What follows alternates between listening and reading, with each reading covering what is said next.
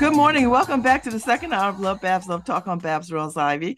I'm delighted this morning to have Professor uh, Tom Tyler. He is the uh, a Yale Law School professor who just was awarded the Stockholm uh, Prize in Criminology for pioneering research on legitimacy and procedural justice in policing democracies. Welcome. Thank you very much. It's great to be here. Thank you. How are you? How was your holiday? Everything really well. And, yeah. Know, last light of fall very pleasant. It is, isn't it? I know, I know. And this is Connecticut, so we we are doubly blessed with this wonderful weather. So, yes. All right. So I, I was reading your bio. Impressive. Um, so the Stockholm the Stockholm uh, uh, Prize in Criminology is like the Oscars of the of that of that particular world, right? Like you get one of those things, it's like it's like the golden statue. Um, uh, and yes, right like that's that's that's like a big deal so um and uh, i had no idea uh, about uh, uh, uh, the work that you were doing until I read your bio, and I was quite impressed. Um, that really what you're what you're what you have identified and what you talk about in your research is the nature of interactions between uh, individuals and social institutions, including the police, including the police. So, so talk a little bit about um, historically what you have found out about uh, when the police interact with communities and with people? Sure. Well, you know, I think we could best understand this if we started out by looking back to the bad old days of the 1980s and 1990s when we had things like crack cocaine and high rates of violent crime. And the police and courts became focused on lowering the crime rate. And that was pretty much what they looked at. Like, what's the crime rate? Are we lowering crime in the immediate moment, like this month, you know, what are the crime statistics now? And what they weren't paying much attention to is how the people in the community felt about the police and felt about the way the police were dealing with them, treating them in their efforts to manage problems of crime. So my work pretty straightforwardly says that's a big mistake. And it's a big mistake first because trying to use force to control people is not such a great idea.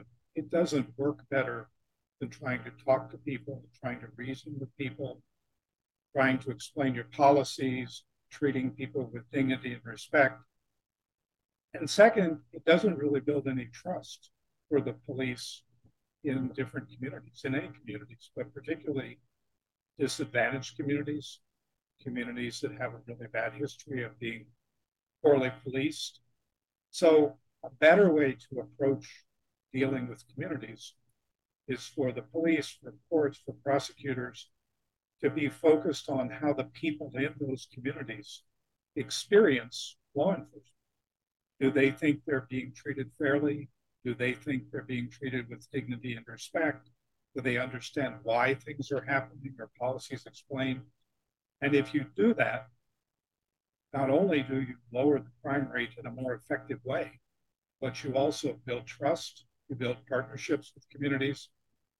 And that pretty much summarizes the line of argument that I've been pushing for the last 25 years, with the point that as a researcher, I try to show it's true through research.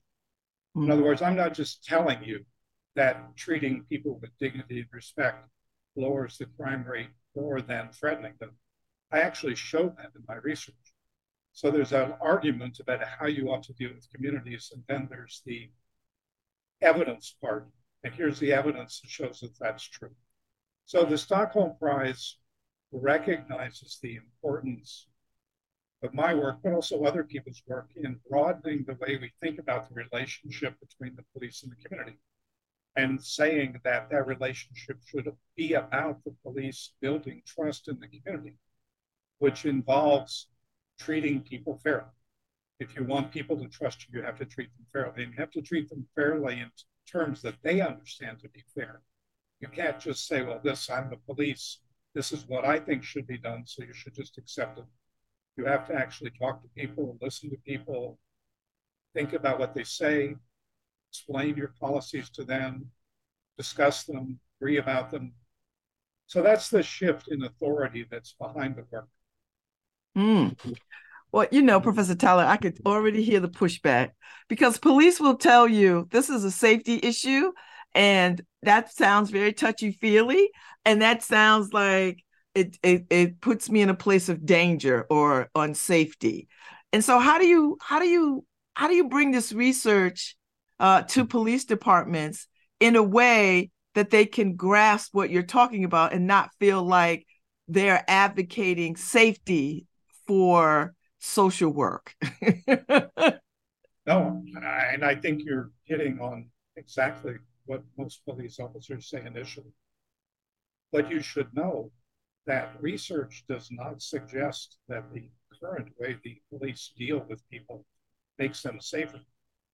They may feel safe, but that's not actually what the studies show. They don't.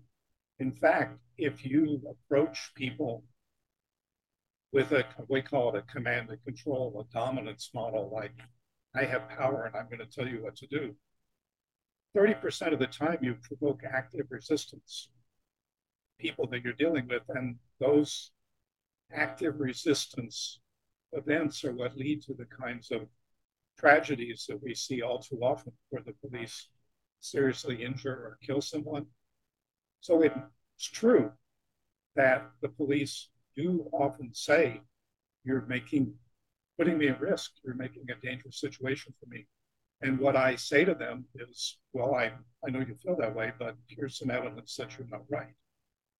The other thing to remember along the same lines is even in the most violent communities, only about 6% of the people in the community are actively engaged in violence.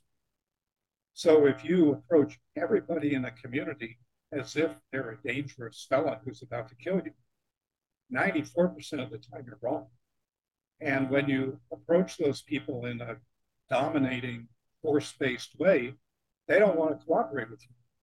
So, one of the things that we find when the police create a culture of trust is clearance rates go up because people help them. People say, Well, I know where the criminal is, I know who did that. So, that also is something that the police constantly constantly complain about that we don't get any cooperation from the community. That makes their lives dangerous because they're not able to apprehend people, and this helps them that way.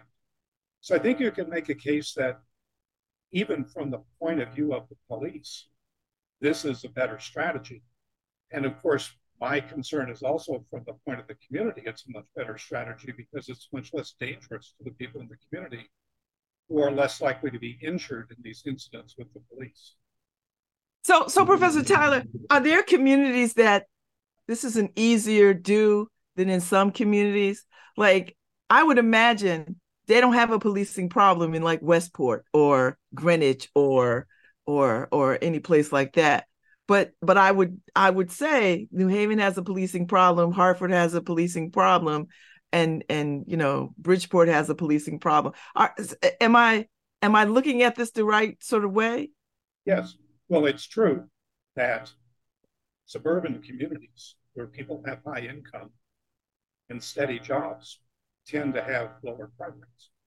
And we all know that crime comes out of poverty. So if communities have a larger proportion of people who are struggling economically, then they have higher crime rates. And unfortunately, those are often communities with a history of bad relations with the police. So people don't trust the police anyway. And what we find is this strategy still works in those communities. It's just a longer term strategy. If people don't trust you in the beginning, you have to work harder to earn their trust. If people trust you already, it's less of a problem. But I would say that we've done research in many communities that are communities that have high rates of poverty. Um, and this strategy still is effective in improving police community relations. But I don't want to deny what you're saying, which is if you're dealing with communities where people are struggling and where they mm-hmm. mistrust the police because of a history of poor relations with the police, it takes longer. It's harder. So the police have to hang in there, they have to work on it. And we find in, a, in many communities, just an example, Oakland, California, very successful strategy in a community that has had a long history of conflict between the police and the community because the police have been hanging in there. You know, they've been working on this over time. So this is not a strategy where you just turn on a light switch and suddenly people trust the police. You have to work on it. Um, well, you know, in New Haven, you know, some years ago, at least 25 years ago, you know, we started this idea of community policing where just what you're talking about, that the community would be better partners with folks in community in ways to sort of protect and serve. And and for a hot minute, I think that that idea worked. But then, you know, you have a changing of the guards, Professor Tyler, and and some folks are not on that page with that kind of thinking around policing. There are people who hold old fashioned views on what policing is and and so the culture um, never catches up with uh, this kind of community based uh, policing initiative well the biggest problem that we have had in our efforts to change community police relations is exactly what you said the average length of time that a police chief is a police chief in a city is about three years.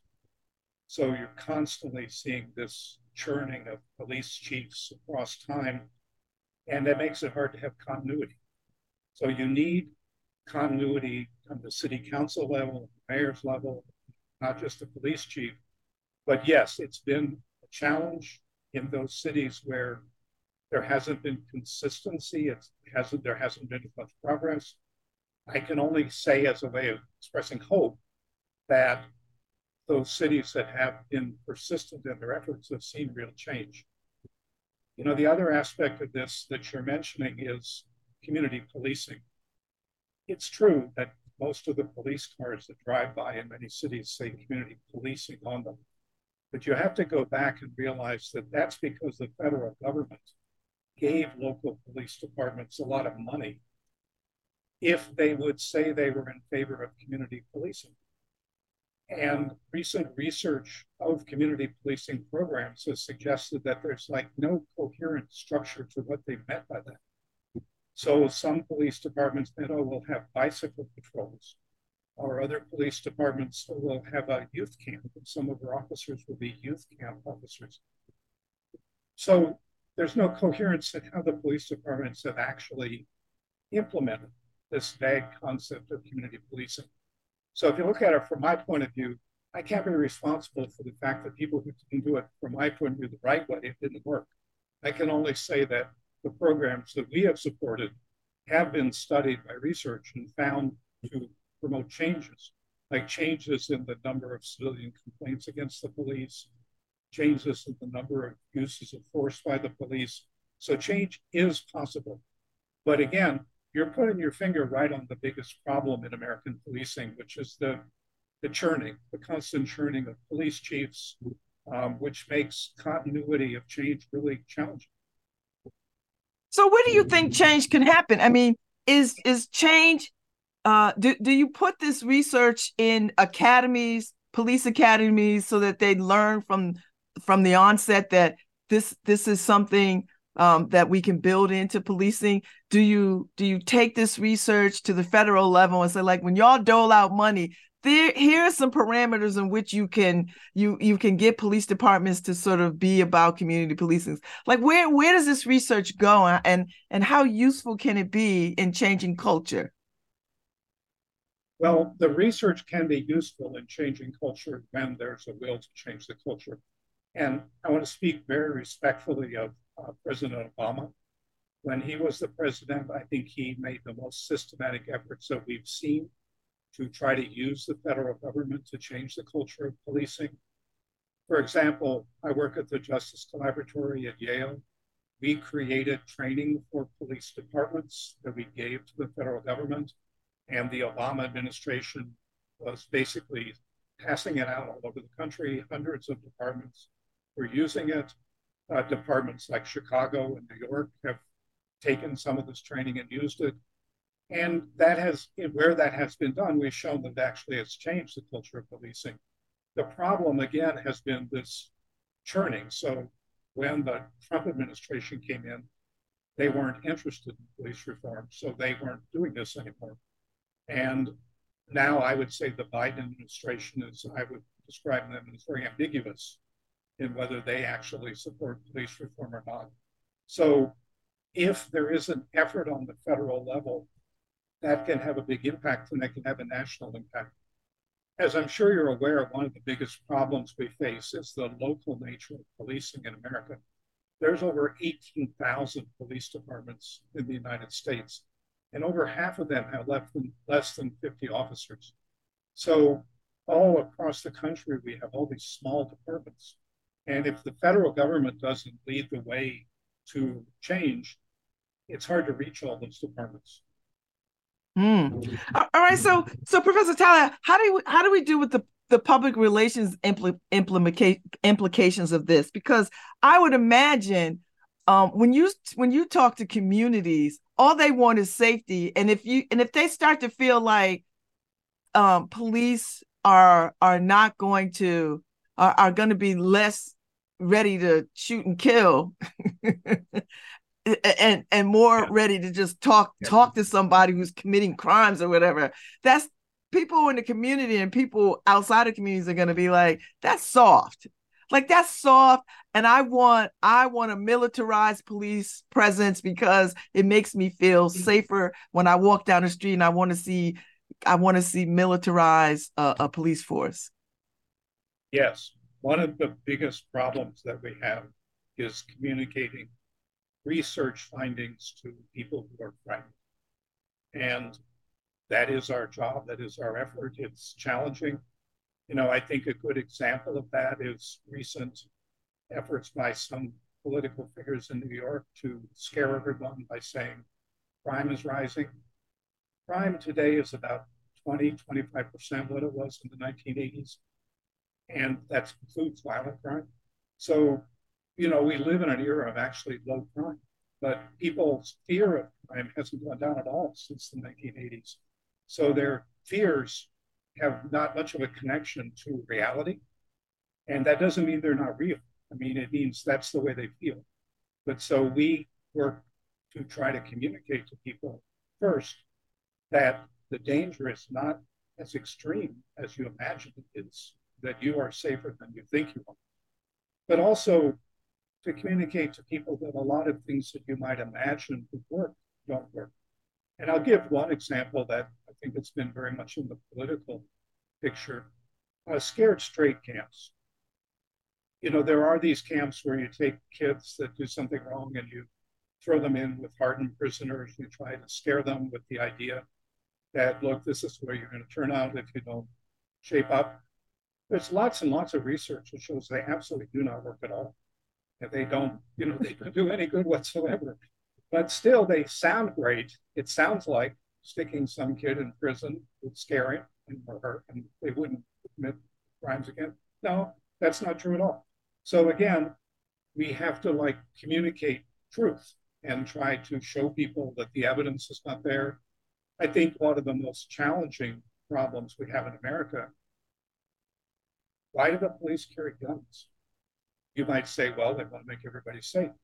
But studies that compare the American police to the police in countries where they don't carry guns does not support the argument that the police are safer or the public is safer with armed police officers. Again, that's true, but try to tell somebody that. I mean, try to convince an American that not having a gun, it could still be safe. But why is that true? It's because the mere fact of having guns raises the the tempo of anger, conflict, which often leads to shooting, stabbing, beating up. And without guns, there's much more of a tendency to try to talk, compromise, calm things down. So there are a lot of myths that exist in America that are not particularly helpful. And I think part of our job is to try to communicate to people what's truth and then try to suggest the implications of that truth for how we might do policy. Whoa, whoa, Professor Tyler. Let me tell you something. I'm gonna get a gazillion letters from the pro-gun people. the, you know, America has a gun sickness. We have a we have a gun disease in this country. And there is, I just don't believe there's any way that you can convince anybody mm-hmm. that guns are not a tool of safety. I, it just, they just, it's just ingrained. It's, it's how the West was won. It's, it's, it's, it's, you know, it's all these it's it's all these things that are are ingrained in people you know keep a gun in your house and a firearm here and and and i can't imagine a, a police force without firearms so that's a that's a hard pushback like that's a hard hard yes. pushback i agree with you and you know you just mentioned another what's the most likely consequence of buying a gun and putting it in your house it's that the criminal will take it away from you and shoot You. that's what the research shows. I mean, it doesn't actually make people safer, it makes their life more dangerous. But again, it's hard to convince people. But I would say that one thing that we have had more success with is trying to look for kind of win win situations. And one of the best win win situations, from my point of view, is trying to improve the life of police officers. So if I say that the things that I'm telling you help the police to deal better with the community. Okay, but how about if I say that the things I'm telling you make the life of police officers better? Well, that's what we find. Policing is a really stressful job. Police officers die young. They die from heart attacks. They die from drug use, from alcoholism. They have divorce. They have just a whole range of the things that are caused by constantly living in a stressful, frightening environment. If the police adopt the strategies that we're talking about, their health gets better because their life is less stressful. Everyone they deal with is not mad at them, not fighting with them. They can establish positive relationships with people, they can cooperate with people. So if you just said what would be good for police officers, this these strategies are better for police officers. And so when we approach police departments or police unions, we emphasize the benefits for their members. And there are, of course, as I mentioned, also benefits for the community. But here, the point is you want change, you look for win wins. So this is a win for the police, it's a win for the community. And I think that kind of argument may get us further than trying to convince people that they shouldn't have guns. Mm. So, so so where could where could this start? Like where where do you start with this conversation? Does it start with police unions? Does it start with uh, cities and towns and legislative leadership? Like like where is the beginning of opening the conversation about police safety, police mental health? Because I think that's a great way to frame out changing the culture of policing when you when you when you say you know the way to keep police safe is to provide opportunities for them to have a a, a better better uh, uh, care of themselves right and so you know what we try to emphasize when we deal with police departments and like in our training program is that you you can have a better life here's a way to deal with the community. Here's a way to organize the police department that will make your life better. And ironically, often the challenge is the chiefs who have been trained in this military command and control style of leadership where they don't understand the value of actually treating their officers the way they're telling their officers they should treat the community.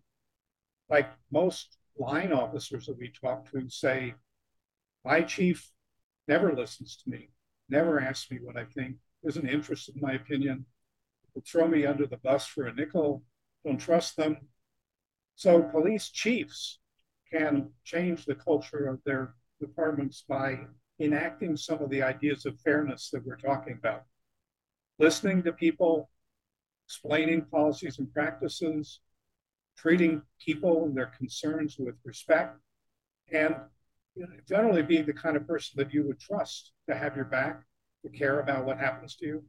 If, uh, if the leadership does that, then they promote a healthy climate in their department. And we find that that rolls out into the community, into the way the officers treat the community. Wow. So so does it help if if if boards of police commissioners and civilian review boards sort of uh, understand this research and sort of uh, uh, uh, sets a tone that we expect this to be implemented or or um, consider this this new way of thinking about policing and community policing? Like does that is that a good way to go about this too? Can can that have some effect? I think that that would be great and could only have a positive effect. A good example of that is new haven where the police commission has been in partnership with the police department making that kind of message a part of what they say. And i know the chief has thought about that, has implemented some of those ideas. So yes, I think that having some kind of civilian review board or commission that can speak to the police is a good thing. It's part of sharing responsibility. If you look at the departments that have been successful in change, and I use two examples, Stockton and Oakland, California, the thing that has been central to their success is a partnership between the police and the community, where you have commissions, you have public groups, and you have the department working together to talk about change. So nobody is in control, they're cooperating. And over time, this has been the most effective model for producing change. And you, in order to do that, yes, you have to have the community. There has to be a commission or some some community forum where the community can express itself to the city, to the police in a sustained way. Mm. I'm, I'm, I, you know, I, I, I deliberately did not lead with talking to you about how race plays out in these, in these matters because I, I wanted to sort of lay a foundation for talking about policing. But now I want to add, so how does race and, and, and the idea of race um, overlay on uh, race on top of this uh, plays out, and what does the research tell us? Well, I'm glad that you put it that way because the point I always make is even if the police didn't treat minorities worse than white people, we'd still have a lot of room for reform in policing.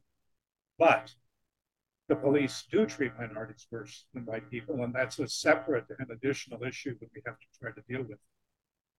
There's a long history, obviously, of the police in our society, in American society, being the, the group that kept subordinated groups down, whether it's the police enforcing slave laws in um, American cities in the early 20th century. The police were the people who were beating up strikers on behalf of the owners of the industries. The police have been the agents of social control for whoever was running different communities throughout American history. And obviously, often the people who are running communities are not minorities, they're the white establishment. So the brunt of police control efforts has been directed towards minority groups. And it's an interesting finding in uh, the work on New York City during the stop, question, and frisk era. Who did the police stop, question, and frisk? What's the best predictor? It's not the crime rate of the area where they live, it's the proportion of people in a given police district that are not white. The highly non white groups got stopped, questioned, searched more often, controlling for any kind of crime rate. So it was clearly some sort of a, an effort directed at minority groups, not explained by the police just trying to control crime. And I don't think you'd, you know, you'd say that's only New York. I think that's been a general pattern as long as we've had American history. So we are constantly including in our efforts training on bias. Part of the training program that I mentioned that we worked with the federal government on. Phil Goff, Center for Policing Equity, worked with us. We had a module on implicit bias, how to understand it, how to recognize it, how to deal with it. So we are trying to bring in issues of bias in addition to these issues of treating people justly because I think they're both related to police community relations. People are not going to have good relations with the police in their community if they think the police are racist. And unfortunately, in the past, certainly, often they have been racist. Mm. So, so Professor Tyler, you've been doing this for some time now. What what does the future look like? Can can can this research predict a future, an alternate future, a dystopian future? Like like where where do we where where could we end up? Yes, no, maybe. You know, if we change, we could be here. If we don't change, we could be there. What does it tell you? I would think the most promising aspect of the work that I've done is that if the police treat people in the community fairly and people in the community come to trust and feel the police are legitimate, it doesn't just lower the crime rate and it doesn't just cause people to be more willing to help the police identify criminals. It also supports efforts to build strong communities. So if people live in a community where they trust the police, they're more willing to engage in that community economically. They have stronger associations with other people in the community. They participate more in local politics. So the police can have a role to build communities. That has nothing particularly specifically to do with fighting crime. It has to do with creating a climate within which people feel safe. And as we just said earlier, safety is not the same thing as crime rates. People feel safe, they engage in their community. If they engage in their community, their community develops. So I think the future lies in focusing the police on how they can have a productive role in building communities. Now, the flip side of that is to say to the police, since the crime rate is so low, why do we have all you guys around? What, what function are you playing in the community? There's as many police officers in America today as there were in 1980 when the crime rate was four times as high. What useful function are the police playing in communities that are strapped for money? Right now, that function is to fight crime. But if the police can understand this strategy as a way to have a different set of goals for themselves, they can become important efforts to develop communities.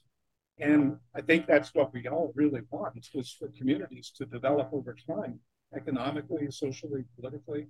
So that to me is a future course that involves communities holding the police more to account for a broader set of goals. Today, wow. for most police departments, it's only about what's the crime rate. And I think hmm. that's too limited. Well, I so appreciate this conversation, Professor Tyler. You have to come back because there's more that I want to ask. there's more that I want to talk about in this larger uh, picture uh, around policing and the future of policing. Um, so I, I so I so appreciate this conversation and the work that you've done. And uh, gosh, this is fascinating stuff. It really is. And I wish that uh, uh, the the the wider community could have better access to what the research tells us, and maybe that'd go a long way in assuaging fears of of of a police state. well, it's great to have a chance to talk to you, and I think you speak to that broader audience. So you have my message. I have it. Thank you very much, Professor Tyler, and congratulations on the Oscars of uh, you know the. I'll tell you the funniest thing about it, maybe as a final story. Everyone seems most excited by the fact that this is being given to me by the Queen of Sweden. I think a lot of people have no idea where I'm getting the support, but everyone's very excited that I get to meet the Queen. well, you know, everybody loves a good fairy tale. You know what I mean? Like we, you know, Americans have, I don't know if it's an unhealthy fascination with monarchies and royalty, but we do. So, you know, so yeah, so make sure you take a good selfie with the with the queen. thank you so much for being on today and happy holidays. And uh and uh thank Beth Parker for coordinating this and feel free to come back anytime. Okay, thank you. Good to be you. Thank you. Good to see you. All right. Thank you, Harry Droz. I will be back tomorrow. Tomorrow's Friday, y'all. So y'all have a good weekend. I mean, a good night. I'll be at the theater tonight. I'll talk about the salvages tomorrow. I will start Advent tomorrow. So y'all be good, and I'll see y'all soon. Thank you, Professor Tyler.